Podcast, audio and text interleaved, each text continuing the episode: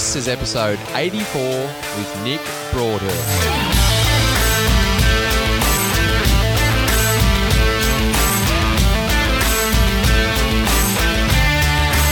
G'day legends, and welcome to Your Life of Impact, where we connect with world-class athletes and coaches, health experts and enthusiasts, inspiring entrepreneurs and community leaders, all to teach you how to tap into your inner excellence. I'm your host, Brett Robbo, and I'm extremely grateful you're joining us today on your impactful journey.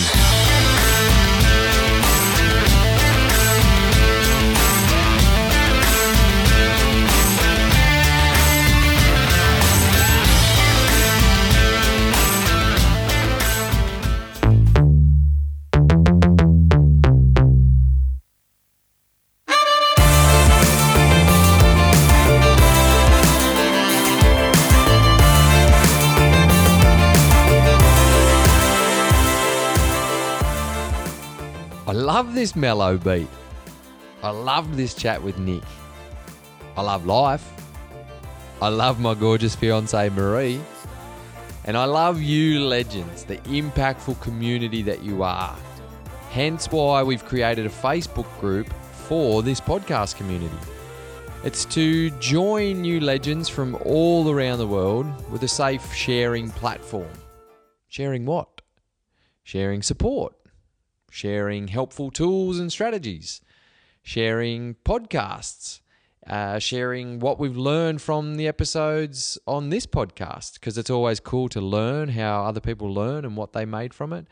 Just sharing value, whatever, whatever it is that you feel that you can share and give and gain value from. So on Facebook, go to the group section and search for Your Life of Impact Podcast Community. And you can join it from there.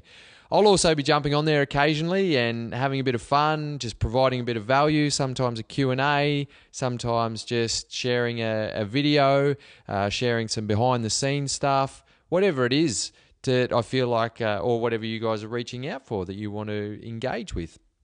But it's mostly a space to allow you, you community of legends, the listeners, to connect and learn, share and grow, celebrate each other's triumphs and support each other's challenges and adversities. So I'd love to have you join us over there and help us strengthen this community and our worlds together. Also, if you're living in Australia, particularly on the East Coast and within driving distance of the Gold Coast, actually, no, that's a lie because we've already got people flying in, so I'll, I'll retract that. Maybe if I just say, if you're living in Australia... Hang on, now I'm just thinking New Zealand is actually closer to uh, the Gold Coast than other parts of Australia. All right, so wherever you're living in the world, listen up. We have our awesome event coming up, the Impact Journey. Marie and I have collaborated with world-renowned performance coach and breathing expert, Nam Baldwin, who you've heard on episode number four of this podcast. Mindfulness expert Amber Hawken from episode number sixty-nine. And functional medicine practitioner and gut health expert Carl Hewen from episode nine. And we've put together an epic journey with these legends that will allow you guys to enhance your mental, physical, and emotional well-being from so many different aspects. There's an option to complete the full transformational journey, which we've already got people signing up for and flying in for. And it includes two events on the Gold Coast, at the big, one at the beginning and one at the end, and a series of online modules in between. So you can do the full journey, or you can join all of us on the Gold Coast for the final event, which will be an absolute ripper. Now, I discussed all this in detail on episode number eighty-one. So you can go back and listen to episode number eighty-one, get all the info that is entailed with either the event or the full journey. But also jump onto the website and you'll find all the details and answers to a lot of your questions there at yourlifeofimpact.com forward slash impact journey. Or if you forget the little forward slash part, the website, as you know, is yourlifeofimpact dot com, and you can just click on the events tab there. Seriously, guys, Marie and I are freaking pumped for this journey and the event. It's an absolute abundance of value and knowledge that will undoubtedly, it will shift and empower people's lives. So check it all out. Uh, reach out if you've got any questions at all. Find out all the info there, yourlifeofimpact.com forward slash impact journey. Okay, Nick Broadhurst. What a dude. What an intriguing, genuine, authentic dude. Who is he? Well, as I love to truly understand people from how well they know themselves, I kick it off by asking the probing question of, who is Nick Broadhurst? So you'll get his personal understanding of himself from that perspective. So I don't need to tell you too much detail uh, any more than that, because it's quite a long episode, actually. As you'll see, it's we we chat for, for quite a while. Except the other bit of info that I will give you is that I have an abundance of respect for his desire to understand himself and human behavior at the deep levels that he does, and then to take the action to implement all the necessary things into his life that allow him to tap into his inner excellence and live optimally. So who is he briefly before he tells us who he truly is? Nick's a singer, a songwriter, a film producer. He's a founding member of Sneaky Sound System, which was a very famous and popular Australian dance group. They formed in the early two thousands. I think it was two thousand one. Sort of an alternative indie rock style, I'd say. So Nick is also a saxophonist for the music group Flight Facilities. He's a podcast host, and thanks again to Coach C J, or Cass, who coaches at Elevation, where I do on the Gold Coast here. So she introduced me to his podcast, and that's how I got to know Nick. Nick's also a meditation and Ayurveda advocate, a visual artist, a serial entrepreneur, a performer, a loving father, and a loving husband. So in this episode, we discuss Nick's battle with depression and his Jesus moment that helped change the trajectory of his life, why he believes and practices Ayurveda religiously and what Ayurveda is, the power of Vedic meditation, why he's poured a fortune of his own money into producing a documentary. We dive deep into relationship discussions and also the masculine and feminine sides that we all possess, and why it's important to recognize both sides regardless of your gender. We talk about how he and his beautiful wife, Melissa, nourish each other and explore connectedness at some pretty deep levels. We also chat about why nothing good ever comes from closing yourself off, and so much more that we go into. As I said, it's a long chat. It's an intriguing chat. If you've ever had some tough challenges in your life or seen some darker sides to life, you'll get a lot of value out of this one. But even if you haven't, you'll learn a ton of value and tools to action on to improve your quality of life. And that's what we're here for, right? To always learn what we can do to take action to improve our quality of life.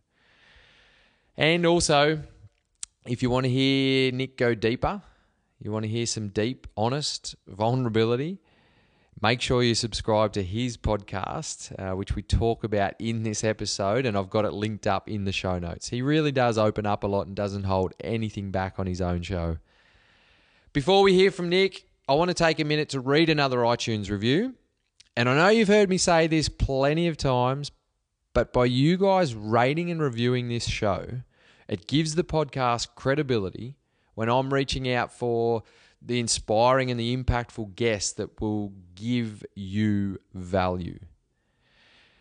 People have busy lives, and to schedule in an hour chat with Robbo on Your Life of Impact, whilst you and I know how valuable this show is, these guys are weighing it up against the ninety-nine other directions they're being pulled in.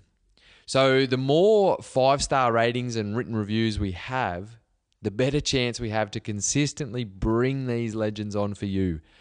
So if you truly value the show and are keen for me to stick around and keep bringing these guests on for you, please jump on and give your genuine rating and review. At the time of this recording, actually, we've got we've got ninety-three five-star reviews, almost cracking the elusive century. You beauty. I'm proud and super grateful for you ninety-three five-star raters. And this one is titled Powerful and Thought-Provoking. It says, sorry, they say, this podcast is powerful. Robbo speaks with ease about potentially complex issues and ultimately delivers it in an authentic and relatable way. It has helped make me more reflective and aware and less prone to wasting energy and focus on things which are trivial. As a father of two young kids and having just started my own business, sorry, just started my own business, life is complicated and hectic. Robbo has helped me refocus and opened up a path which has the potential to allow me to have greater impact in many areas of my life. I look forward to listening to future episodes and am very interested in taking the next step by completing the mental strength training. Thanks, Brett. So that's by Justin Humphrey. And oh, yeah, this warms my heart and soul, because when a parent can make positive change in many areas of their life, like you said, Justin, that'll have significant trickling effects in the family life and beyond. So thank you, mate. You're an absolute champion. And thanks again to everyone who has written a review and given us that five-star rating. Now let's hear from Nick Broadhurst. Who is Nick Broadhurst? Is that a question? That's the question. It's funny because I'm about to launch a new website and the U R L is I am nick broadhurst dot com. So I should know that. Uh, that's the answer to that question. Um, who is Nick Broadhurst? Look, I, at heart, I am a musician. Um, it's something which has been with me since I was a very young child. And it's something I moved away from in my mid-twenties and have come back to. But at my core, that's that's my truth. But at the same time, I get pretty restless, so I'm a bit of a serial entrepreneur. I start and build lots of businesses, and I'm a film producer.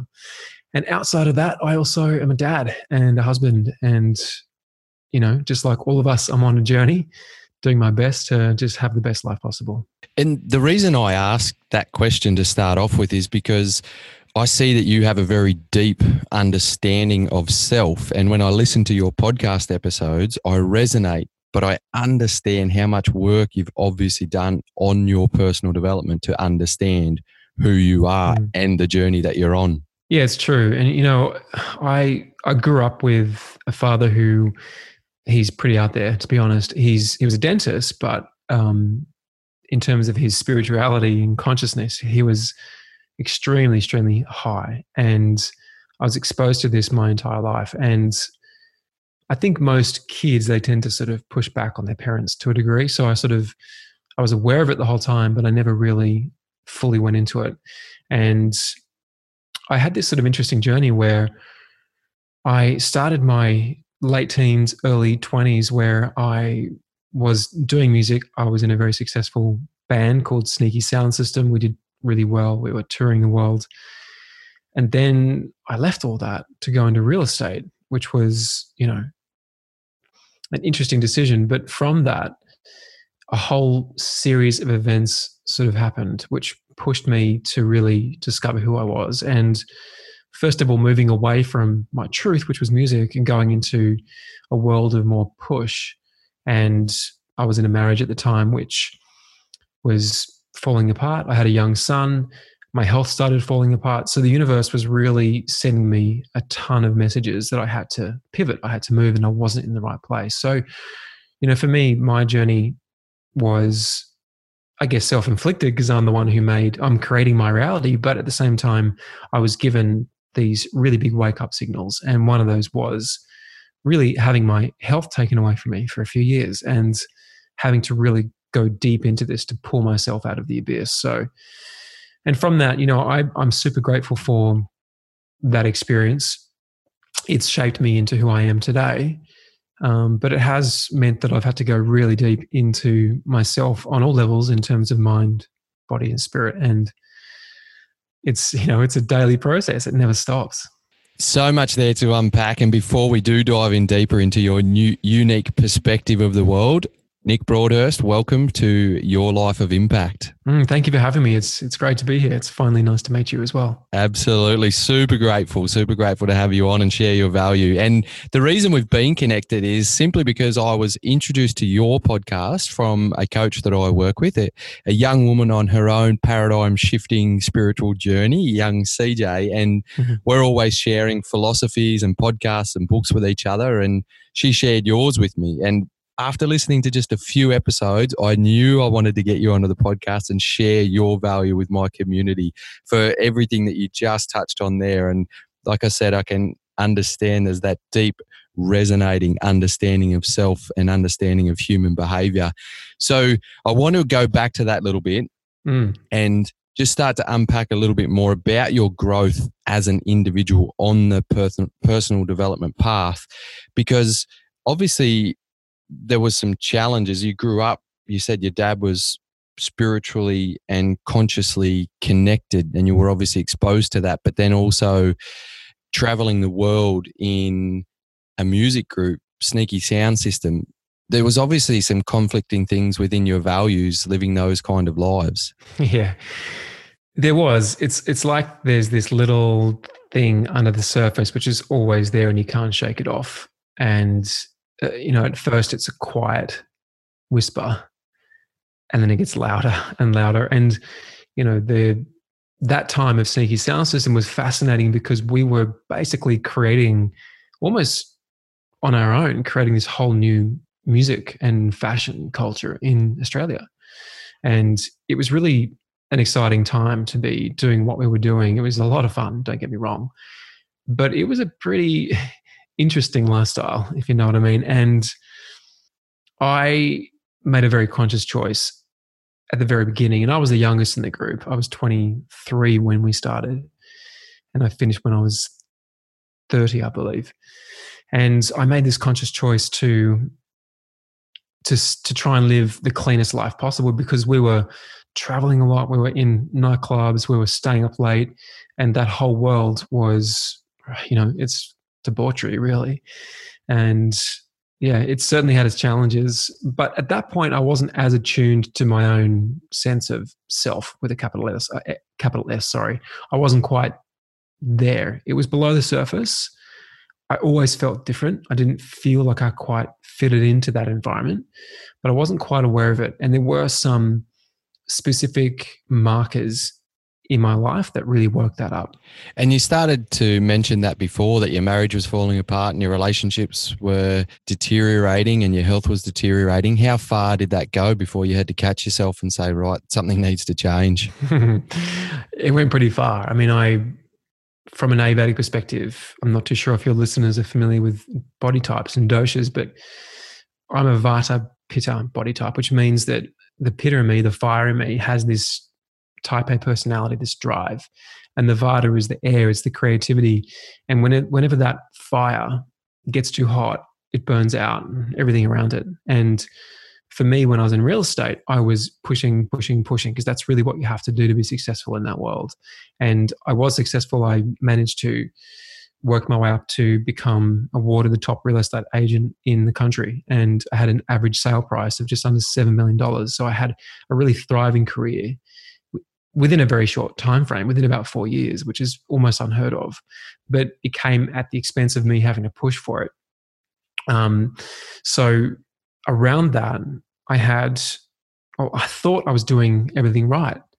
I got married, I had a son, I had the house and the white picket fence and the two B M Ws. You know, I thought I had this life that, you know, was sort of brought up to believe this sort of paradigm. But when I got it all, both myself and my ex-wife now realized that's not what either of us really wanted. And again, I was living my life from the perspective of what I thought I should be doing. I had no comprehension of myself as a man in terms of my own masculine and feminine balance. I didn't know how to serve my partner at the time. All these sorts of things were completely foreign to me. And it just meant that I kept getting pushed further and further away from my truth, to the point where I I spent about the last year of my real estate career, I literally worked about five hours a week because my body was in so much pain. And really that pain was just as a result of the stress that I went through before that, going through a divorce. I had meningitis, I was in hospital. And then of course, I find myself newly single. So I go and work out, try and get all buffed and ripped. And, you know, I was focusing on all this outside stuff. And all that outside stuff, eventually I get these signals that it's time to change. And I always felt invincible with my health up until that point, always. And I think the universe very kindly gifted me the experience of, all right, Nick, you think you're invincible? Well, let me just take that health away from you and let's see if you can cope. Let's see how you go then.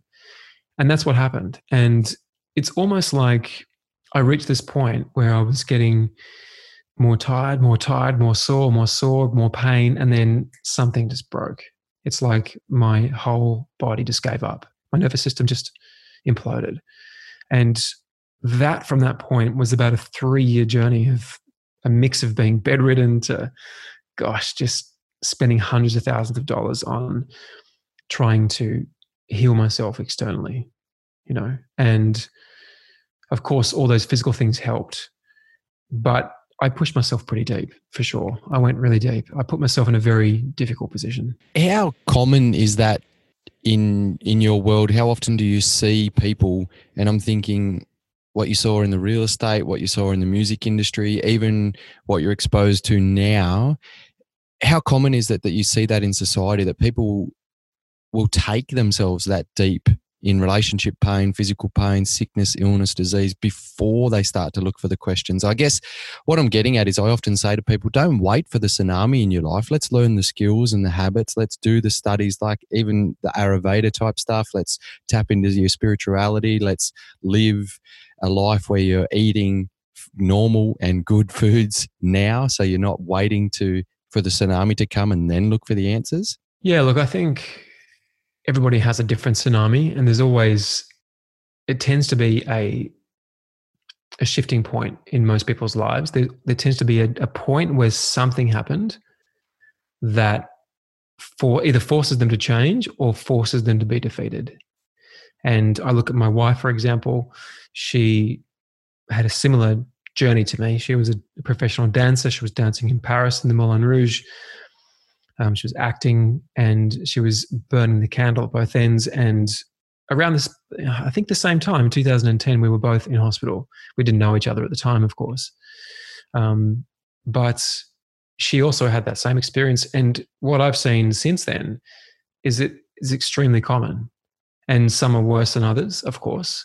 For some, it might just be, you know, Uh, all of a sudden getting adult acne and thinking, what is going on? Why am I getting this? And and then going into the world of Ayurveda and seeing, okay, I've got a pitta imbalance. My fire's out of balance, you know, and starting to understand themselves from a more esoteric perspective.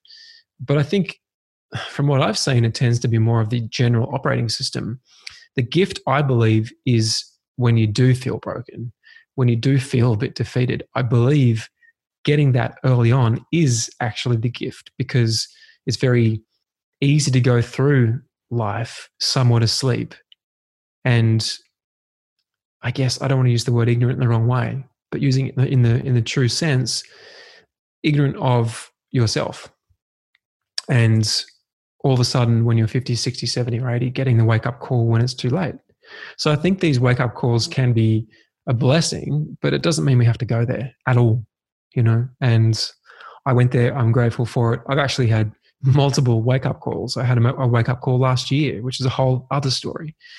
Um, but for me, I definitely think most people are either operating in a state of going towards that breaking point or may not get it for a long time. And my work is really about making sure that people operate from a state of inspiration and always tapping into themselves to see what's true for them and operating from that place. Because if you ignore your intuition at any point, you're always going to pay a price. And for me, I paid that price by moving into real estate ignoring my intuition about, you know, moving away from our music. And I got the, I had to pay that price eventually with my health. And I think that is a gift. I think it's a beautiful thing, but you have to make sure that you see it that way when it comes. Otherwise, it can be a very painful experience. When you mention there your work, and I'm curious to know, when you say your work, do you believe, is your work your music? Or when I listen to your podcast and I hear you speak, you have so much to offer around the human experience as a whole. And there's two dividing parts that I see here as Nick Broadhurst, the musician, and then Nick Broadhurst, the conduit of powerful information and uh, a leader in the space of helping people understand themselves and the human experience from different and super powerful and important perspectives. It's a really good question. And I tell you what, from a branding and marketing perspective, I'm a nightmare because, you know. Well, that's kind my, of why I ask, because I'm really interested in that. Where are you that I can see and I can, I can understand those divides? Sure. Well, you know, my record label in America, they always sort of battling with who is Nick Broadhurst, because my music is what it is and there's a career there and the music does well and I tour and I do all the things that a musician does, but I do them in a different way. I don't do a normal tour. I I pair up with my wife and we do a, a real life musical about our relationship. You know, it's like a totally different experience. But my music's still there and my teaching is still there. And then I have my podcast, which is new. You know, I only started that in, well, January second, and I decided to do it on January first at three forty-one a m, which you can hear about in the, uh, in the podcast. I actually had like a New Year's Eve confession. I couldn't really sleep. And I grabbed my iPhone and did this series of stories on Instagram, really, really vulnerable stories. And then ended up stripping the audio off that and making that into a podcast. It's a really fascinating episode to listen to. I'll have to get that for you in your show notes. But um, who am I? Oh, look, I think I tend to just do what I feel most pulled to do. And again, I also produce films. And one of those films I produced was a huge deal in terms of money. We raised a lot of money, millions and millions of dollars for this film. And it felt like my truth, but not always one hundred percent. And I ended up paying a price for that as well, you know. And so I've now sort of stepped back and I'm really careful before I start anything. And right now, my focus is back into my music. My album just came out on June twenty-ninth. It's quite a big album. It's a compilation of years. It's my life, really, wrapped into a, a bundle, you know. And now I'm going back into that space of clearing the decks so I can be creative, because whenever I get too far from my music, I start to get very, um, I start to feel the itch. You know, my, it's almost like my body doesn't start to function as well. My mind doesn't start to function as well. My relationships aren't as sweet because I'm not in that state of, for me, it's a state of love where I sit down at the keyboard, I close my eyes and put my headphone on, I put my mouth to the microphone and something just changes. Something comes through. It's like this stream of consciousness sort of blasts through me and these songs get gifted to me like a on a silver platter. It's the most strange experience. And if I move away from that too long, then I don't feel like Nick Broadhurst. But at the same time, I reached this point where I felt like, man, I've been through a lot. I have something to offer. I want to start offering that to the world. It's a different perspective. It's a it's a way that not men, not many men tend to speak. And I wanted to be really real, really vulnerable and honest. I have a whole radical honesty series in my podcast, which, as you would know, is is super open. You know, there's there's no secrets with me. Um, so, look, I, I think, who am I? I'm just someone who, I, as you said, I love the word conduit. Excuse me. We're all conduits in our own way.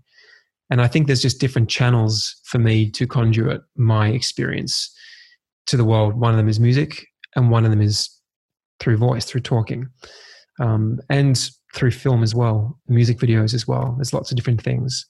And I also have, you know, various businesses, and I have um, another business, which is a, a big, thousands of people around the world, which is a big team that I lead. And I love playing that leadership role. So I think it comes in many forms. It's very hard to put a put a label on it. But for me, music is the heart of me. Brilliant. On what is the the big business that you just mentioned? And then on top of that, you mentioned the word leader and you enjoy that. I'm also curious to know, what does leadership mean to you? Mm, it's a good question. Well, the business is, um, I'll tell you the story. So last year, I I came out of a really intense film production process where I was on the road for most of two thousand sixteen internationally, traveling the world, filming um, a documentary, which was just so challenging. The content that we were trying to capture was very controversial, very um, almost a faux pas, to be honest, because it was really pushing the boundaries. Um, and I'll tell you more about that, I'm sure, in the future, because it's still coming out. But it meant that I, I sort of burnt myself out again. I found myself in this place of being burnt out. And then amongst that, I decided to do more physical work. I'd already done so much more, so much physical work, but I thought, I'm going to do this gut healing protocol, right? And I thought I was doing the right thing for me, but from an Ayurvedic perspective, it was completely wrong on every single level for my constitution. So for the first sort of six months of two thousand seventeen, I pushed myself into a really tough place physically.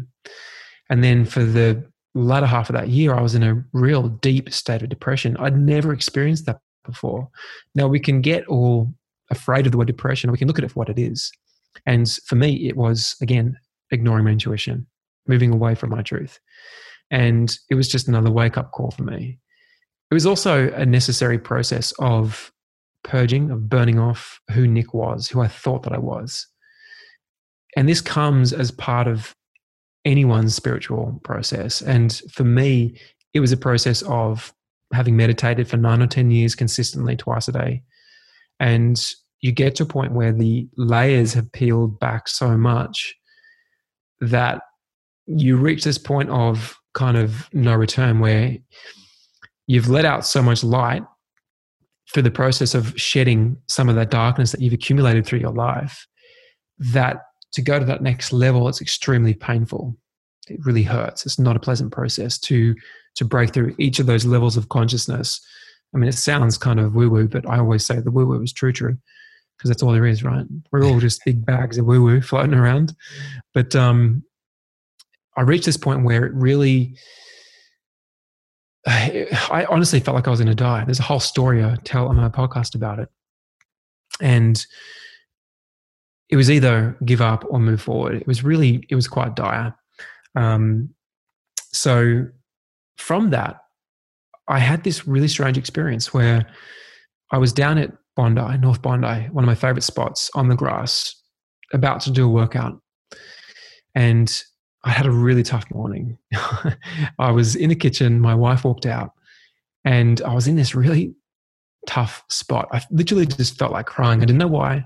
I was just so down. My wife walks in and looks at me, and I'm sure you know my wife, Melissa, and she's a very shiny mirror, a very bright soul doing amazing work in the world. And she looks at me and she says, "Nick, look at what you've created. Like, just look up. Stop looking down. Look up. It's a choice." And she just left me with that. And of course, I knew she was right. But, you know, I was wanting to stay in that place of struggle. So I walked down to the gym, outdoor gym. I was on my knees on the grass and I was doing arm circles, warming up my shoulders. And all of a sudden, and this is going to sound crazy to some people, but I'll put it out there, my arms and my head were thrown back behind me. And it was like I was, I was on my knees and it felt like I was getting blasted by some sort of energy. It was the strangest sensation. I probably looked like a complete nincompoop, but I'm on my knees and I feel like I've been transported into some sort of wind tunnel. It was the most bizarre feeling. And I had this message getting literally belted over my head. You must be of service. You must be of service. You must be of service. And it kept smashing me over the head. And I realized, holy crap, no wonder I feel the way I feel, because I've been so focused on myself with a small s and forgotten about my higher self. Not only that, I'm not serving anyone in this current state. I'm completely self-centered. So from that point, for about a week, I went from this really depressed state and stood up off the grass and was immediately shifted into a perpetual state of bliss. And I call it my Jesus moment or my Buddha moment. It was the most bizarre thing. So for about a week, this state was unbreakable. Everything I saw, everything I smelled, tasted, touched, interacted with was just pure love. And Melissa was like, who are you? Like, what has gone on here? It was the most strange situation. I know it sounds bizarre, but you couldn't break it. I was literally walking around in this bliss love bubble. And during that week, you're probably wondering where this story's going. During that week, I love a good I, story. during that week, I just was sitting with it. How can I be more of service? Like, what can I do? And I was looking at Melissa's audience, and she's got a very big international following. She's a best-selling author of multiple books. And we've created some amazing resources for her tribe. And I thought, I have to find a way to be of more service to these people. And around that time, I actually, a friend of mine had, and she'd never spoken to me about this, but I know that she had just hit this level in a network marketing business called doTERRA, which is an essential oils business. She just hit the highest level. What I'd seen in her over the years is this huge transformation from all these limiting beliefs, money blocks, abundance blocks, health blocks, moving through all that stuff. And then with this one, one and a half plus million dollar per year residual income, thinking, wow, what a freaking transformation. Like, what was, what happened here? You know, and I just thought, I have to look into this. So I spoke to her and I said, you know, tell me your journey. And I heard the journey and I realized, wow, like, as much as people don't understand network marketing, they might be thinking of Tupperware back from the eighties, but what people miss, it is the most powerful personal development tool, pretty much apart from meditation, on the planet. It is phenomenal because if you're going to be successful in that business, you have to move through just about everything. And I realized that we had this opportunity with Melissa's audience and my audience to offer them an opportunity. Basically, you know, I call it a business in a box, but essentially it's consciousness in a box, or personal development in a box. I, there was this opportunity to move through all their levels, because if they had a health block, they couldn't be successful. If they had an abundance block, they couldn't be successful. They had to really hit that triangle of health, wealth, and love to be successful. So we decided to launch our own team in doTERRA called Path to Freedom. And it was never about Melissa and I, it was about them. It was a way of serving them. And I can honestly tell you, it's been a beautiful gift. We have um, over three thousand people in the team in the first twelve months, and we're one of the fastest growing teams ever in doTERRA. And it's it's been a beautiful thing because I got to witness all these women, mainly women, growing through so much stuff. And just recently, we hit the second highest level in the organization. And I sort of went, yeah, cool. You know, I was chuffed, I guess. But then I saw some of our leaders, some of our girls at a retreat having fun together, and that just lit me up. So that is one of the other things that we started together, and it's been a lot of fun. I never thought in my wildest dreams I would be involved in network marketing, but I stayed open to the possibility of anything that came my way. And this landed in my lap. It felt true. I did it, and it has worked, and it's been a blessing. So I think, you know, when we follow our intuition, we get rewarded beautifully sometimes. I like that perspective, actually. And it sounds like what you're really getting from it is not even the business perspective. It's that, and that lead, coming back to that leadership word, it sounds like you're bringing out the best of other people. It's your way of service. And the triangle of the health, wealth, and love is you giving others a platform, not just of the doTERRA aspect, but of all your everything that you have to offer about, once again, the human experience to these people within that group to really bring out the best of them. So, and that's why I'm always interested when people talk about leadership and they lead, what it means to them, because to me, it's about teaching others how to be the best version of themselves. So you being your best self, to be able to bring out the best self in others, and then they have their own platform to stand on to be a leader in themselves. Mm, yeah, totally. I mean, as a leader, you're, the people that you are leading, are they're a very shiny mirror for you, because they reflect back a lot of stuff to you that you need to address within yourself. So it's a very mutual, beneficial exchange for sure. And, um, you know, I've definitely had to grow as a person to be able to lead a team of that size. And it's only in its infancy. You know, in the next year or two, it'll be thirty thousand people. So it's an exciting thing, and I'm so grateful we did it, because it's also become a, a tool of growth for myself, which has been great. And I could never have done this two years ago. I just couldn't have done it. I wasn't in the space to be able to to lead from an inspired place. So, you know, I had to do a lot of work around understanding uh, projection, for example, and some simple concepts around projection and shadow work and all these sorts of things that I've dived into over the years, before you can actually effectively lead. Otherwise, you end up projecting all your stuff onto other people, you know. So, yeah, it's been a very nice exchange so far. Brilliant. I love that. Now, there's so many things I wanted to unpack with you, and you've mentioned the word Ayurveda a few times, and if we've got time, mm. we'll come back to that. But sure. I also, you've you've mentioned Melissa a few times, and I want to get into relationships. Before we do that, I just want to... I have a question from a participant in my Mental Strength Training online program, because she's a fan of yours and Melissa's. So I told her that I was going to have you on the podcast, and I gave her the opportunity to ask a question to you directly. She actually had a few, so I'm just going to throw two at you. The first is, mm-hmm. how do you learn not to be judgmental? And then the other one, what does mindset mean to you? How do you practice it? How do you switch it on? Mm. Okay. So judgment, it's such an interesting topic. It's, to be honest, you know, it's to say that I don't judge would be naive, because I think it's very hard to avoid judgment on all levels. Um, I think ultimately it comes through a practice of work on yourself.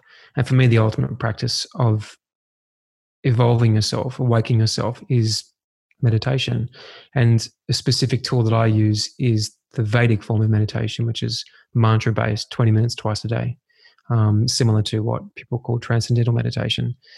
And I think what happens through that is you get more established in this state of being, beingness, instead of doingness. When you're in a state of doingness, it's very easy to get caught and wound up in other people's stuff, and to become almost like a radio that tunes into other people's frequencies, and you align with their frequencies instead of staying on your own frequency.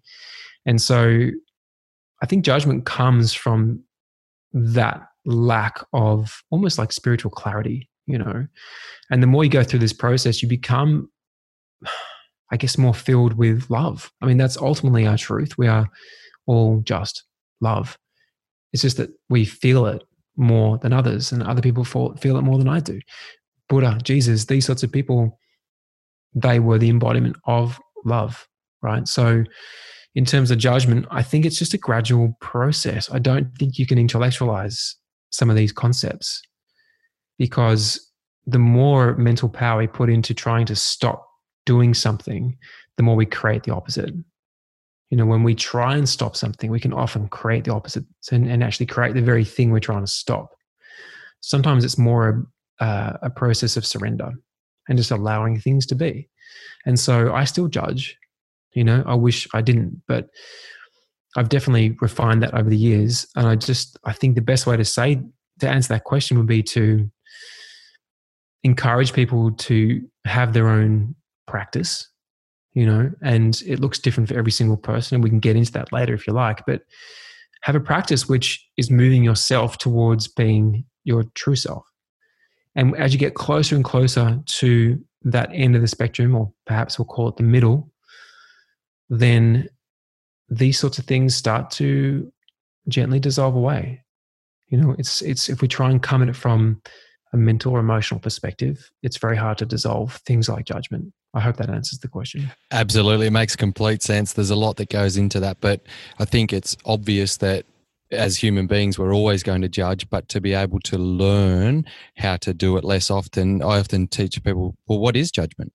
You know, when we look mm. at, because we're also afraid of other people's judgments of us, and that holds us back from doing things. And when when we look at what judgment actually is, it's just a it's actually just a perception. And then we look at what perception is, and perception is made up from our our unique life experiences, our values, our belief systems, and our fundamental operating context. So therefore, judgment is always going to happen, and people's judgment of us is going to be so different, and it's just their their lens based on their life experience. So it actually, the more we can just break it down and understand that, like you said, it creates that sense of that sense of freedom and that sense of self. And what you said there about having the practice, and everyone's practice is different, I think it's amazing to expose people to those differences, what is available to each individual. So yes, it makes complete sense.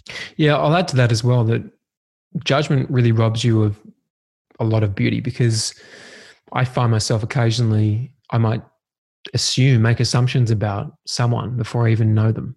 Mm-hmm. And then often when I do that, I get the wake-up call of that person turning out to be something I never expected and being pleasantly surprised. And I think judgment really is a huge block towards us experiencing a lot of the beauty that's around us. So yeah, it's always there. But um, you know, it's funny, I don't, it's, it's an interesting question because it's not something I ever think about. You know, it's not a dialogue that I have. I don't know whether that's because I'm not surrounded by people who have that as an issue. I just don't tend to have that conversation around judgment. So you know, I almost feel a bit stumped with the question because I just don't tend to think about it. Does that make sense? Yes, absolutely. You you fill your mind and your space and your energy with the things that are actually important. So what you've done there, like you mentioned before, is that practice of self is to create space. And obviously that space has pushed judgment and the thought of judgment away from, from your inner circle. And it's awareness, because again, having a practice makes you more self-aware. And the more awareness you develop, the more you pick up on these things before they become a problem, right? And look, I'm no saint. Trust me, I'm far from a saint. You know, I'm working through things right now in my own marriage, which are really challenging. And it's just another step that I have to try and step over to reach the next level. And that's what life's about. It's this constant process. You know, I, I sort of feel like in some respects, I'm in sort of consciousness kindergarten. Like I just kind of woke up and I've got so far to go. But, you know, it's, um, it's, I joke about this. I wrote this, um, I did a podcast called Just Give Me the Goddamn Hamburger, because it was about the, the idea of ignorance is bliss. And once you go on a path of, you know, making that conscious choice to be better every day, then it doesn't mean it's going to get easier, you know? And sometimes I think, God, wouldn't it just be nice to just have a normal life? You know, why did I have to know all this stuff? Because once you're aware of it, you can't unaware it. You can't un you can't forget it. You can't unremember it. You know, it's there. Because we don't learn anything. No one learns anything. I don't teach anything to anyone. Everyone just remembers what they forgot. And the reason they forget, or I forget, or you forget, is we get covered up in stuff that we accumulate in our life that blocks our light. You can imagine that if we look at an onion, if you start peeling back an, an onion, there's layers to that. That's, that's the human, that's the self, right? If you walk into a, a room and it's pitch black and you fumble around and in the corner you find this big furry object and you start pulling at it and you realize there's blankets and you pull one blanket off, and then you pull another blanket off and another blanket. Then you start to see a tiny bit of light come through. Then you pull another blanket and then more light and then more light. And you just keep exposing it. Then you realize below that, uh, beneath that, there is a lamp. It's just covered by all these blankets. You're the lamp. And as you go through this process, you are constantly pulling these blankets off, right? And that is the process. I guess you could call it becoming enlightened. You are enlightening. That is the process. It's not... No one ever gets enlightened. It's just a process of being enlightening, you know. And I think it's important to state that, because it can easily sound like there's a sense of spiritual superiority when people speak about their own um, their own journey. But everyone's at a different stage of having peeled these layers back. And as I spoke about last year, I sort of reached this point of having peeled back a lot of layers, and to get lighter than where I was there's resistance to that because that light gets very bright. It gets very hard to handle. And I resisted and resisted and resisted. And it was the resistance that caused that pain and that depression. And finally, I just, it just dissolved. I just let go. It was a choice. It was a constant choice at three forty-one a m on January first, two thousand eighteen to let go. And it just disappeared. Um, so yeah, I don't know where that came from. I've gone off gone off track on a tangent, but anyway. Like I said, I love a good story. So I want to talk about relationships now. My gorgeous fiancée, Marie, and I, we've been together for over four years and I believe we'll be living into our hundreds together. I I say I'll live until I'm one hundred and ten and she says she'll live until she's one hundred. So I'll have the last decade or so without her, I guess. And we're only four days apart in age. So we're both thirty-two at the moment. We've got a couple of lifetimes together yet. However, mm. we, we do aim to live in the moment as often as we can. But because we know we've got a couple more lifetimes together, we've made a pact or an agreement that we'll always, always, even when times are amazingly awesome. And to be honest, we have a freaking amazing relationship most of the time. But like you said, we're, we're human and we have our challenges. But our promise to each other is that we'll always work on enhancing and optimizing our relationship. And we'll forever look for new ways to connect on different levels. And it's it's great for us because when something pops up and we think, should we try this or should we try that? We both say, well, yeah, of course we should. It's it's a new way to connect and, and bond together and grow together. But mm. after listening to your podcast and hearing you talk about ways that you and Melissa do this, I've realized mm. there's a whole new world out there. And to be honest, and I respect your openness with your community and the info you share on your podcast, mate, but mm-hmm. I, I, I probably wouldn't share that much with my community. yeah. Yeah. Look, I, I mean, I made that commitment to myself that if I was going to do a podcast, that I would just go for it. And it's weird because I actually feel the most comfortable when I'm the most vulnerable, which is kind of bizarre, but it works for me. Well, that and that's brilliant. That's that's good to know that it works for you. You've found that space, and uh, you know that I, what I like about that is you expose the power of vulnerability, and people respond to that. But I just wanted to, when we talk about relationships, how do you explain your relationship with Melissa, and tell us some of the ways that you guys consistently grow together with openness? And you don't have to go into full detail here. I can refer people to your podcast for that, but just interested to to know this from a relationship perspective and consistently, consciously growing together with openness. Well, I guess the growth side of it is not even a choice. It's it's going to happen, whether we like it or not. It's just the choice is how do we move through that growth together. And I always say that marrying Melissa was the easiest and the hardest thing I've ever done. You know, it was, it's been the wildest ride. I can't tell you. We had a really interesting journey where we, we met and we were engaged in two weeks. It was wow. like, yeah, it was like, um, it was bizarre. Those two weeks were so interesting because I felt like I was being kind of moved around by some master puppeteer and I was this puppet just kind of getting moved around. Okay, cool. Yep. Now I'm looking for a stone and now I'm going to propose and that's it. It was the most natural, effortless thing. There was no, there was no thought process in it. It was just a very, it was pure flow. It was really beautiful. And we said to each other, wow, we're having such a light experience. Where's the polarity in this? Where's the polarity going to come from? You know, we almost put it out there, which, and very quickly we were gifted that complete polarity of challenge because we had all this support in us meeting each other. And then we had a lot of challenge, excuse me. And the whole tour we did around Australia, the Open Wide tour, was really based on this. It was based on the concept of support and challenge. We're very realistic that relationships are not always rainbows and butterflies. There is support and challenge in equal measure at all times, not just in relationships, but in everything. That is the essence of the yin-yang symbol. That masculine and feminine energy, the yin-yang, is in everything. It's in the microphone right now that I'm speaking into. You know, it exists in all matter. It's a universal law we can't escape, and it exists in our relationships. So we've always been really clear on the concept of support and challenge. And when I reflect back on our relationship so far, we've had so much growth. There's nowhere to hide. We always call each other out when someone's not being their higher self, which, you know, it's challenging because you can't be average. So when you, when you, when you meet your match, you meet your soulmate, your one, there's nowhere to hide anymore. You know, you're putting your hand up to the universe and saying, I'm ready to be the best person I can be because I've now got a, my, my equal, my mirror who's going to reflect back at me all the time.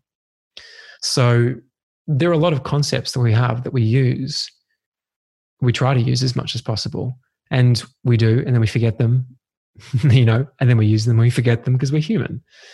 But I think there are a few core concepts that have been most helpful to me personally. And Melissa's written a whole book on this called Open Wide. But it's a very simple statement that we can all use. And again, we did a whole tour based on this concept. And the statement is this simple. It's one sentence. Nothing good comes from closing. That's it. If we can use that one statement as our own internal G P S, I can guarantee you that you'll move through the challenges in your relationships with a lot more ease and grace, and you will grow together a lot more quickly. So I'll explain what it means. I'll give an example, actually. So imagine you're in bed, you're with your partner, and you're lying there. And you notice that you're, let's say it's you, and you're, oh, actually, I'll use me as an example. I notice that Melissa is just a bit off, a bit closed towards me. I can just sense something's not quite right. And I say to her, babe, is everything okay? Yeah, I'm fine. So straight away, you know, okay, something's going on here, right? And the feminine is this beautiful thing because the feminine is far more complex than the masculine. The feminine, if you picture it as a flag, and the masculine is the flagpole, that flag dances around that flagpole. It has a lot more variance in it. So often with the feminine, we can get caught up in trying to figure out what's going on, to try and talk through it, to try and intellectualize it, to try and work it out. Often the feminine doesn't want to be worked out. They just want love. So whenever I find myself getting caught in a dialogue, I try and snap myself out of that and remind myself, whoa, whoa, whoa, whoa. What is the feminine calling out for here?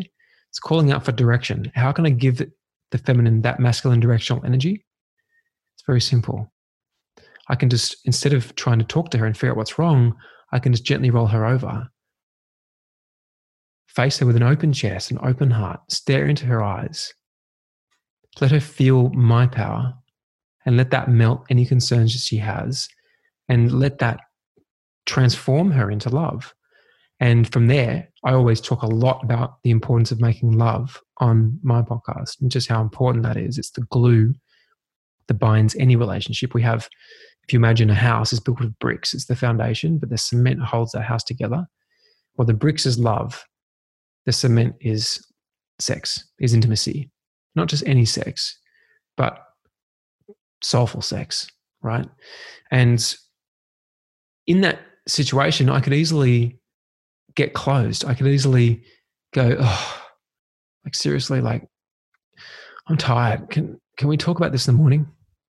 That could be my reaction. And let me tell you, I've done that before many times. And I always pay the price. And the price is I end up staying awake three hours more than I should have and getting the same result.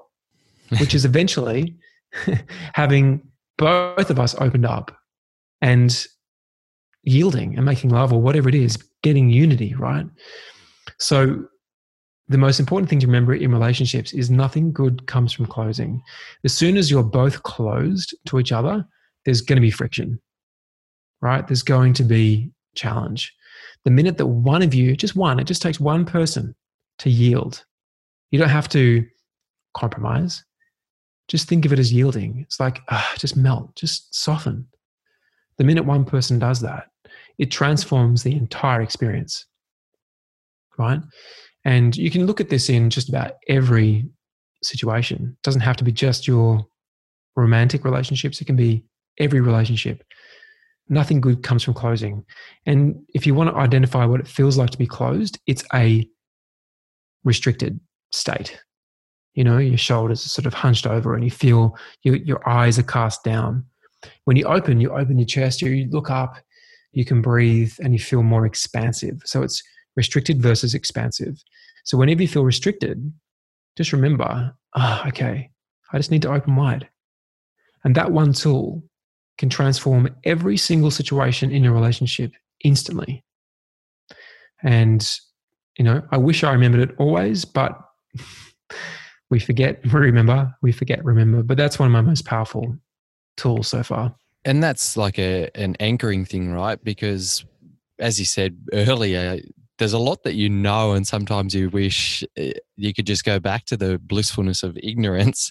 But the powerful mm. thing is, you know, that, well, that's not really going to serve you for very long anyway. And it's definitely not going to fuel you and your drive as a human and your purpose. And it's similar to what you talk about here with, we, we know what we need to do to enhance and optimize a relationship. And for you guys, talking about that restricted state versus the expansive state, and you know you need to do that more often, and sometimes you just need to anchor into it. It's not that we can just be that optimal self all the time, but understanding what that optimal state is and then how to actually shift into it is is a powerful process. And I was going to ask you, but I think you've just answered it, of why do you believe that relationships don't stay, stay strong and what's missing from relationships. And it sounds like, am I right in thinking that your idea of that is that people just are closed too often? Well, every relationship's different and they all serve different purposes. You could be nineteen years old in a nightclub and and find a pretty girl and go home and have a beautiful night together, and that may be the end of that relationship. You know, there wasn't enough unity points between the two of you to continue that beyond the first night. So not every relationship is meant to be forever. But I definitely feel like a lot of the time people can look at the grass is greener concept, forgetting that the grass is greener where you water it, you know. And relationships are one of the greatest opportunities for growth. They're this beautiful container that can elevate both of you if you're willing to do it. And you know, it's it's challenging. Sometimes you have a relationship where one person wants to go on this journey of personal development, awareness, consciousness, spirituality, whatever you want to call it, and the other one doesn't. And I experienced this in my first marriage. And what happens is, if you imagine you have two people standing with their backs to each other and there's a rubber band around your waists, and one person starts walking off, they're on this journey, and that rubber band starts to get tight and there's a bit of tension there. And they keep going and they keep going. The other person's standing firm. They're not going anywhere. They're rocks, right? They're not going on the journey. This person just keeps going. And that rubber band starts getting really tight. There's a lot of friction. In fact, it starts cutting into their hips. You know, it starts causing pain. But that person keeps going and going and going. Now, at that point, what's going to happen is this person's either going to get slingshot through this rapid period of growth to catch up, or that rubber band's going to break. And I think that's, there's nothing wrong with that. You know, that's just a natural process for a lot of relationships. But I do feel like a lot of people miss just what an opportunity being in relationship with someone is. And, you know, I had this sort of concept that marriage wasn't natural. And, you know, I went down this whole path. I read this book called Sex at Dawn, and it kind of gave me this whole whole idea around monogamy, and I thought I'll never get married. The minute I thought I'll never get married, I met Melissa and I was engaged in two weeks. Right? um, and I believe they're a beautiful opportunity, and a lot of things like Tantra and Kama Sutra and a lot of these more sensual spiritual practices, I believe were born because we formed these more um, household units, and that's the way our society is formed. So why not use that as a vehicle for growth? Why not use that to go deep into your own consciousness and your own soul by using the other person and each other as that platform and that point of inspiration? So yeah, I mean, I, I think relationships are unbelievable. That doesn't mean it's easy. Melissa and I have to work through stuff all the time.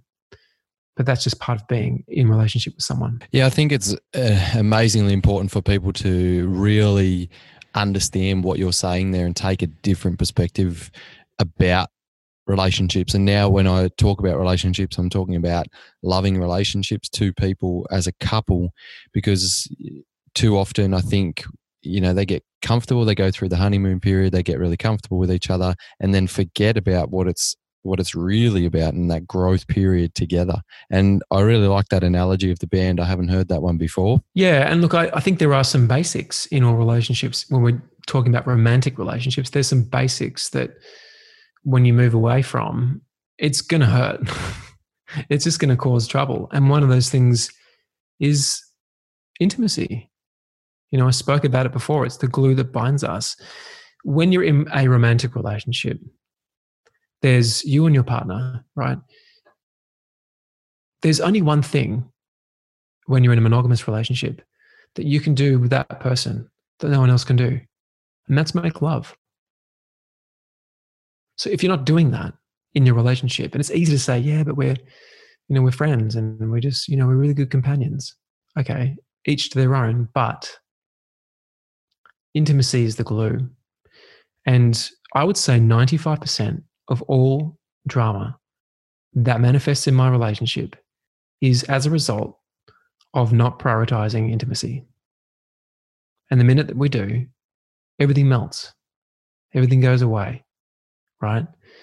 So I think as a basic, really embracing sex as a tool of your own growth, and especially for the masculine, my God, it is, there is nothing better than to be able to serve your queen, to take her to an experience of God, love, universe. We've all got different names for it. But that is the power of the masculine. Our lovemaking is most definitely a spiritual experience. You know, it serves us on so many levels. And from a masculine perspective, it's never about me. I always make it about her. And that, in turn, fills me up. So one of the basics is most definitely lovemaking. The other is understanding these concepts of nothing good comes from closing. And of course, another thing which Melissa speaks about in her book, Open Wide, is crystal clear communication. Being able to communicate openly with each other in a way which is non-threatening and which honors your truth. You know, there's some of these basics that really should just be part of your operating system. And it's okay if we forget because we're human. You know, it's okay if I go for a week and realize, my God, I haven't been very affectionate this week. But at least you're aware of it. And you've got this operating system that you can always come back to. You know, Melissa and I have something we call the Lover's Code. And it's like a little set of rules. There's some never, so things we never do. There's some always things, things we always do, some conditional things, and some unrestricted things, which we just wrote it out one day and we kind of agreed on it. This is kind of like our operating system, right? And what's a simple one? Never go to sleep angry. Like, it's a classic old one. You know, and some of these basic rules. And I would say we're ninety-nine percent good at that, but occasionally it happens. Um, so yeah, I think really getting your head around these basics, most definitely understanding the concepts of the masculine and the feminine energies within yourself and within the relationship, understanding that there is a polarity between you and that polarity needs to be maintained in order to have that magnetism, that pull, in order to have attraction and intimacy. Some of these basic concepts, once you get them, it shifts everything. And one of the best books you can read on this is The Way of the Superior Man by David Dieter, or Dear Lover by David Dieter, which is the feminine version. So yeah, that's what I would say about relationships. Brilliant. And I think for people listening who haven't, and I, I, I get people asking me sometimes, you know, how, what does it mean to be spiritual? What does it, where does one begin? How do you tap into your spirituality? And it's often something that I'm talking about with people, but to hear you talk about from a spiritual perspective, the masculine and the feminine and understanding the human experience there, it makes complete sense about that intimacy within relationships. And I come from, and I understand that now, but there's a period of time where I wouldn't have understood that when I didn't didn't come from that perspective, and coming from high performance sport all my life and understanding the physiology, and you talk about what's important from a masculine perspective and understanding that the the hormonal aspect of it and the testosterone drive and what the way that we are fueled as men and what we're supposed to do with with that fuel, and also from a feminine perspective and their hormonal balance and their internal drive and how that's served best. So for for people listening who might have got a little bit lost in that masculine, feminine and the spiritual perspective, if you understand just as a as an evolutionary uh, physiological human being, it makes complete sense that we are supposed to, or that we are here to serve each other in that way, and especially in those relationships. Yeah, and just look at it this way. We're not talking about male and female. We're talking about energies. And I'm comprised of masculine and feminine, and so are you. It just happens that I'm more masculine than I am feminine, and so are you. Mm-hmm. But my wife is more feminine than she is masculine, right? Everyone's got their own unique balance of these two energies. That is the yin-yang. You know, you picture the yin-yang, you have black and white, and each one has that tiny circle of black and white in the opposite. One can't exist without the other. And so they're always in, they're always there, they're always in their own unique balance. And it's understanding how those interact in a relationship, which forms that polarity. When I speak about polarity, it's important, I'll try and make it really simple. If you take two magnets, right, and you have a negative magnet and a positive magnet. So you're talking about a masculine and a feminine. They're just energies, right? If you pull, if you pull those towards each other, if they get too close, they're going to snap. They're going to come boom, straight together. That's a romantic relationship, right? Mm-hmm. Because you have a clear feminine and a clear masculine, boom. They attract. They're attracted because there is polarity. Now, what happens a lot in this world is that the feminine, females, have to go out into a more masculine world. So they may have to go to a corporate environment and literally put the pants on for the day, and they come home still wearing the pants, still more in their in their masculine, still very strong, right? And then the ma- the man is at home and he's in his masculine, and all of a sudden you've got two masculines. If you take those two masculines, now let's call them two um, negatives, and you try and put those two negative magnets together, what's going to happen? You can't get them to touch, right? Mm-hmm.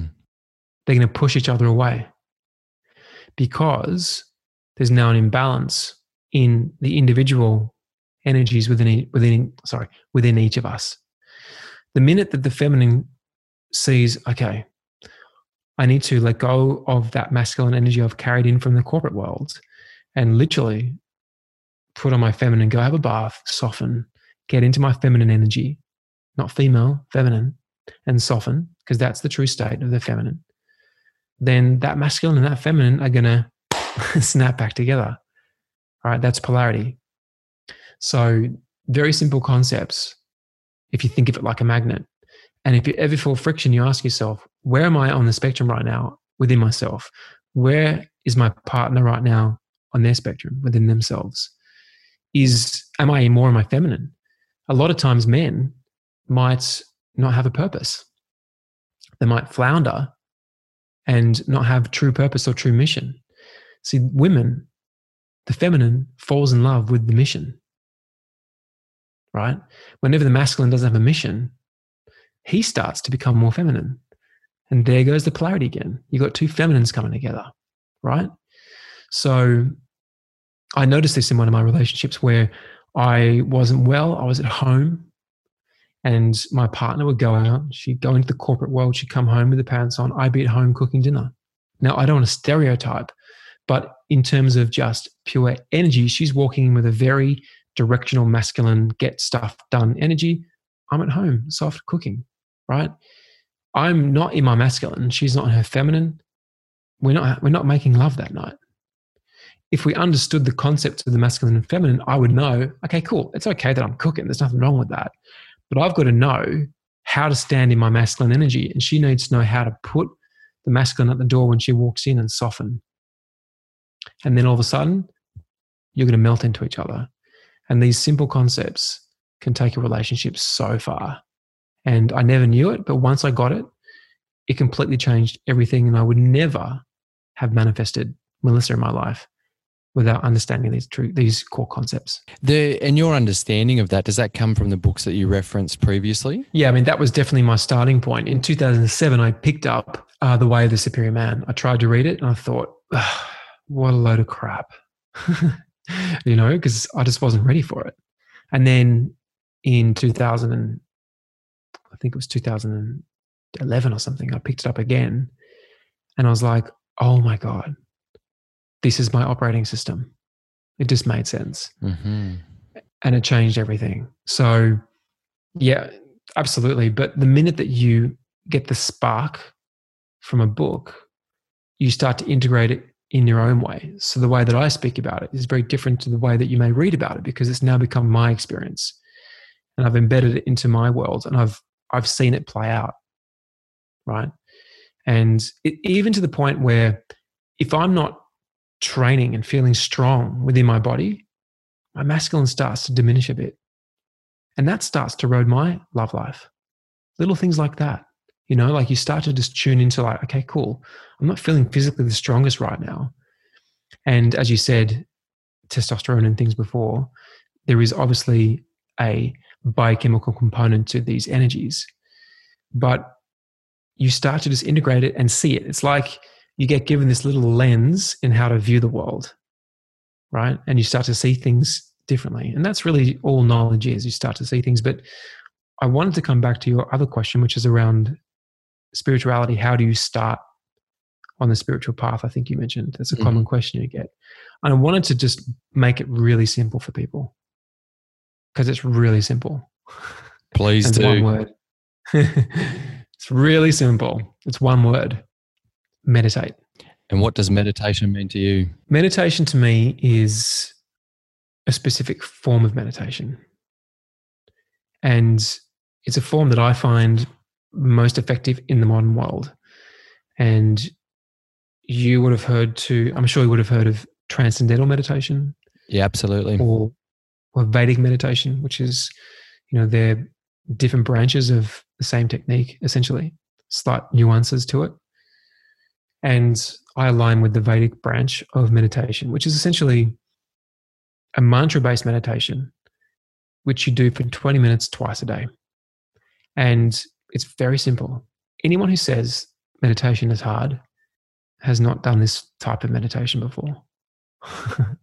Because if we're doing a more monastic form, monastic being monastery-based, reclusive-based, you know, it's fine to have a breath-focused meditation practice if you are in the Himalayas in a monastery or in a cave, and that's all you're doing.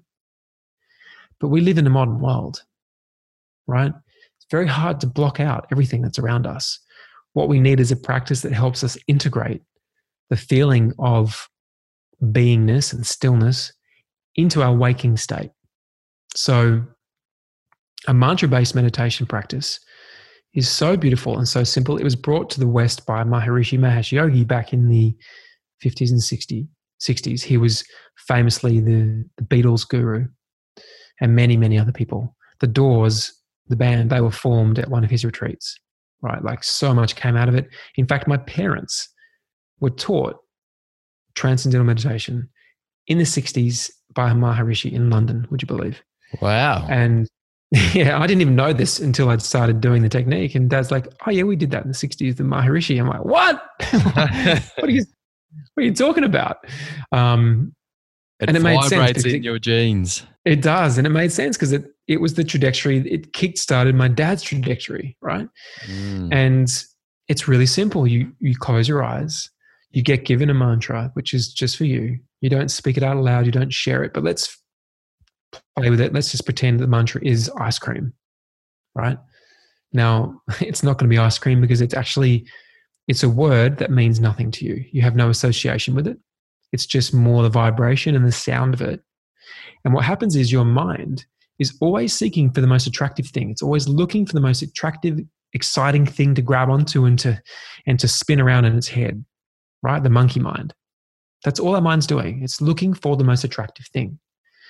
If we give it something that's more charming than thoughts, it's going to follow that, right? These mantras are more charming to the mind than thought.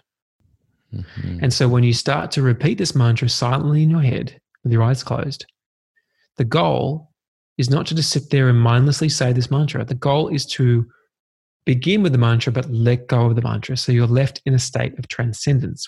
Transcendence being really where you have lay, transcended these layers of consciousness, sorry, layers of thought. You've gone beyond thought into a state of just being.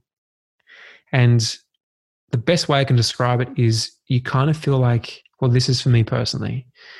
When I do transcend, I feel like I'm this sort of bubble with no borders, no boundaries, if that makes sense. You sort of dissolve into your environment. And it's a beautiful thing. Now, from a scientific perspective, if you want to get rid of all the woo-woo chat and just talk science, twenty minutes of this meditation is the equivalent of four hours sleep. Just think of that. You do it twice a day, you're getting the equivalent of eight hours sleep a day extra, right? Because it's putting you into a really deep state of rest. And when you're in that deep state of rest, it's a waking state. You're not asleep. When you're in that state of rest, your body has this natural intelligence which allows itself to start going to town and repairing. So it repairs on all levels, physical, emotional, spiritual. It all just unfolds naturally. All you need to do is show up twice a day and meditate, right? And for me, when I first did it, my first ever meditation was really powerful. I was like, whoa, that was amazing. And some people go, oh my God, that was so uncomfortable. I'd never want to do it again. Because what can happen is in this state, all the things we don't want to look at can start coming up. All the stresses that we have locked within us can start coming to the surface. Mm-hmm. And the goal of meditation is not to not think, because thoughts in meditation can be simply stress release. Stress can be manifested as thoughts. So the concept of having to sit there and not have a thought is downright misleading, because good luck with that, mm-hmm. right? Good luck with that. So if you try to do it with a monastic form of breath meditation and focusing on the breath on, you know, in your nostrils, it's going to be really, really hard to do that in the modern world. But with a mantra-based meditation where you have this charming sound, it's a primordial vibrational sound that your, your, your mind just wants to naturally follow. It's completely effortless. And all you need to do is just do the technique. You don't need to think about it. You just do it. And you might look back in six months and go, oh, wow, I just noticed that the books I'm reading are a bit different now. And the foods I'm eating are a bit different. And my friendships have sort of changed a bit. You know, things start to just naturally change. And then you get sort of ten years down the track with a technique like this, like I am, and you can't even remember what your life was like. It's so far from where you were, but it just happens gradually. So anyone who wants to go deep into themselves, into their self, meditate. It's really that simple. It's not rocket science.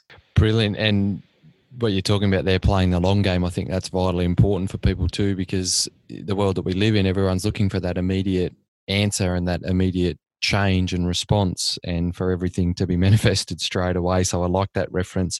And just going back to, you know, you're saying you push the woo-woo away and to bring science in, there's there's so much evidence behind it now. And I don't feel that we actually need to have science as evidence and proof. I think there's enough of, of it out there from an energetic perspective. But Bruce Lipton is a good one. And he mm. obviously did the book, The Biology of Belief, and the work that he's done since then, and tying in with people like Doctor Joe Dispenza and the, the, mm. the documentary Heal that came out recently, you know, that kind of stuff. It's just more and more proof about those states that you talked about being in, in those meditative states, and how powerful how powerful they are. And you mentioned it before, talking about masculine and feminine, you know, being two different energies. And that's what we are as humans. We are energetic beings. So when we can tap into that through tools like meditation and those specific types of meditation that you mentioned, it just makes complete sense. And I think for everyone listening, if you haven't experienced it, it's, it is back to what Nick's mentioned a few times, is openness and awareness. and the openness to to actually try and it, it take an experience like this and to see uh, how how things manifest differently in your life. Like you said, you might just see a relationship change slightly. You might see that you just look at the world a little bit differently. All of a sudden, wow, that happiness is, you're not exploring for it. It's not a lost thing. It's it's within you all the time. Yeah, I can honestly say that I believe the most important, most pressing thing right now is for there to be more meditators on the planet. I, th- I really believe it's that simple. And that's why I poured my entire pretty much life savings and raised millions and millions of dollars to produce a film on meditation. So, you know, I'm a big believer in it. And anyone listening, if you don't have a meditation practice, the best place to start without actually having a teacher, if you just want to get a taste, download the One Giant Mind app and start with the One Giant Mind being technique. Okay. It's a form of what I just discussed, and it's free, and you can get it in an app, and you can have one of my closest friends in your ear, Johnny Pollard, talking you through it. And from that moment on, if you stick with that practice, you're committing to a new life. You know, you're saying, you're putting your hand up saying, I'm ready. I want to go on this journey. And that simple technique will do it all for you. You just need to get out of the way and let it work its magic. It's really, really that simple. Brilliant. I'll link that up in the show notes with everything else. Mate, we have been talking for a long time and we could continue for ages. I've got a few more questions to finish off, but just, just what I have to touch on it. So the documentary you have been doing, you said that hasn't come out yet. It's, it's around meditation, obviously. Yeah, it's called The Portal. And look, there's a whole story there with my involvement. And sorry, my phone's telling me. Okay, can you hear this? Yes. Does that mean we've gone way over time? No, it says it's my phone, my little alarm saying stop, meditate. Ah, brilliant. So it's like, is it all right if you delay your meditation just slightly today? I can delay it. I can delay it. No worries. Um, that's how important it is to me, because I've got alarms, because I'm still... I'm a driven person. I'm still creating things all the time. This morning, I've given birth to a new documentary, and you know, there's always projects coming. But if I forget to do this, if I don't have reminders, and I do need reminders sometimes, then the day slips away and I go to bed and I, I think, ah, I didn't show up fully today, you know, because I'm not feeling balanced. I'm not within myself. But the the film, yes, it's called The Portal. It's coming out next year. Um, that is a whole other story. It was a film that started out called Superhuman. um, so we could speak for hours on that one, but yes, that'll I come think out next we, year. Well, let's get you back on after the doco comes out and after people have had a chance to watch it, and we'll, we'll speak more about it then. Sure. Brilliant. Okay, so... I've, I was going to ask too, what are some big visions from you? But I think the doco, and you said you gave birth to a new one there. So let's let's just stay tuned with the Nick Broadhurst big visions, and, and like I said, we'll mm-hmm. get you back on to discuss them as we go. But here's a few questions that I ask all my guests, and the first one is, uh, well, simply actually before we go into that, let us know where we can learn more about you, and then how can I and the listeners help you on your journey? Good question. Well, first of all, I really want as many people as possible to hear my music. So head into Spotify or iTunes, wherever you listen to music, and just look for Nick Broadhurst. My album is called Thank You, and that just came out a month ago. Um, there's eighteen tracks on that album. And yeah, that's probably the most important thing to me, is people feeling what I wanted. Well, to be honest, my music, the mission for my music was to give people the feeling that I feel when I write it. And that feeling is a state of expans- expansiveness and a state of love. And it's done within the context of still very relevant, cool, electronic, poppy music, you know. Um, so check out my music. I have a new website launching, which should be live today. So stay tuned on that. But it's I am nick broadhurst dot com. And uh, that's going to be my new portal where you can find all my podcast episodes, all my music, my music videos. You can head to YouTube and watch my music videos. Um, yeah, I'm sort of everywhere. On Instagram, I am at I am Nick Broadhurst. Brilliant. I'll link all that up in the show notes for sure.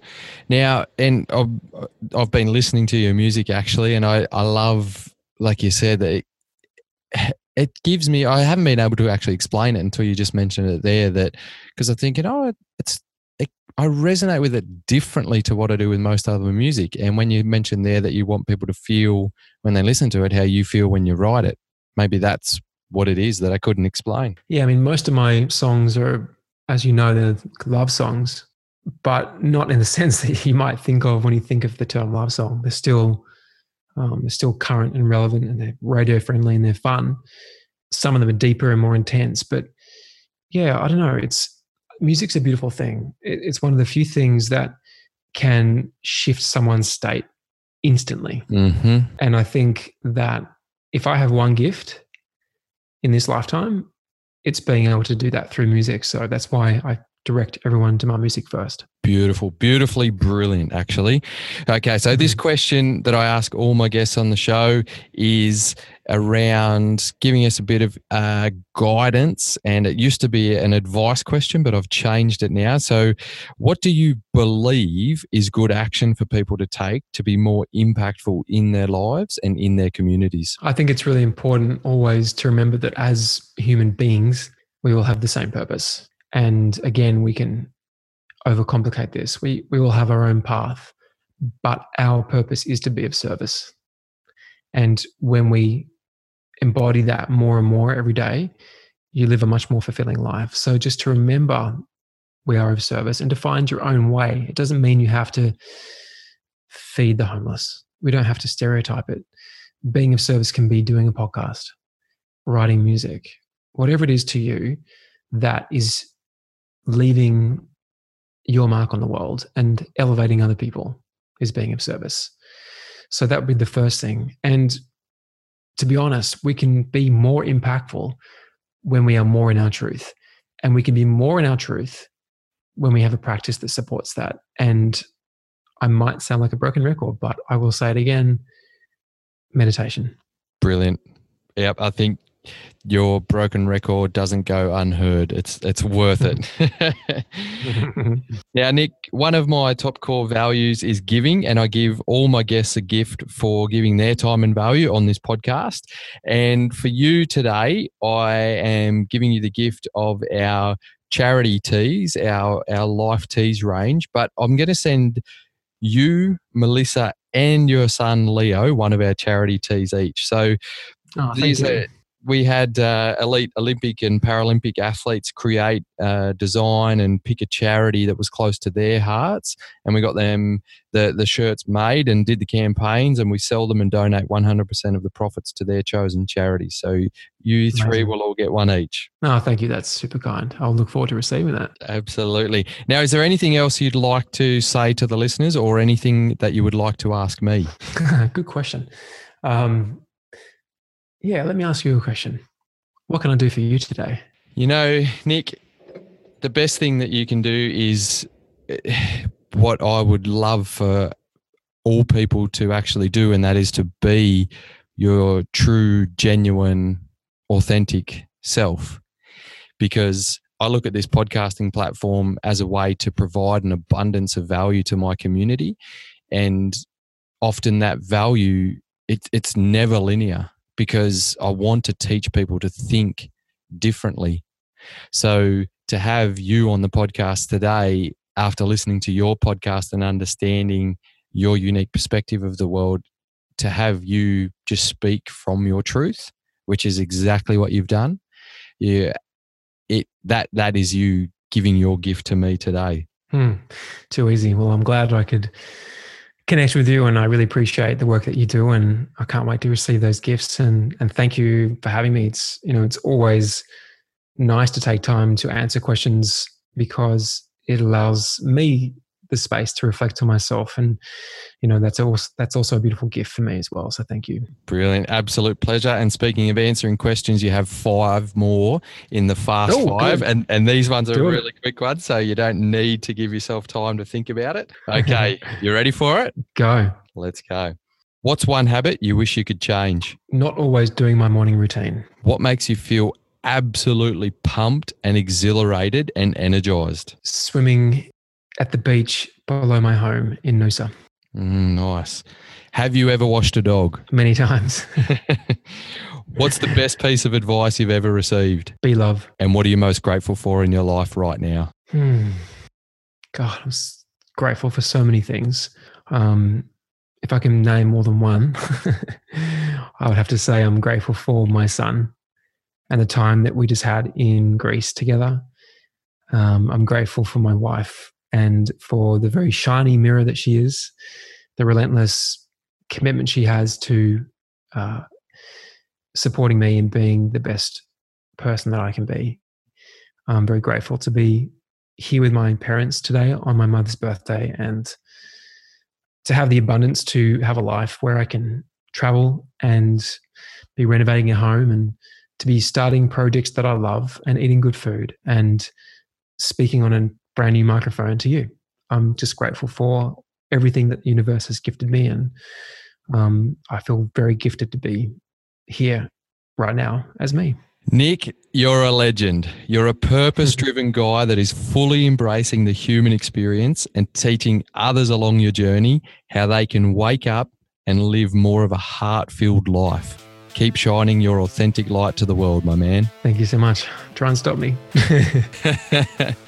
And happy birthday to your mum. I'll pass that on. Thank you. There he is, legends. A genuine soul staying true to himself and impacting the world profoundly on his journey.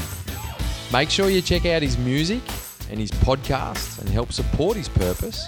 You can find all that at i am nick broadhurst dot com, which I'll have linked up in these show notes as well. Also, check him out and follow his journey on Instagram, where he does a lot of Instagram stories. His Instagram tag is i am nick broadhurst. Don't forget, you can also check out all the details of our upcoming Impact Journey at yourlifeofimpact.com forward slash Impact Journey. And we now have the Facebook group for you to join, which can be found in the Facebook group section when you search for Your Life of Impact Podcast Community. And as always, remember, this is your life journey, your life of impact.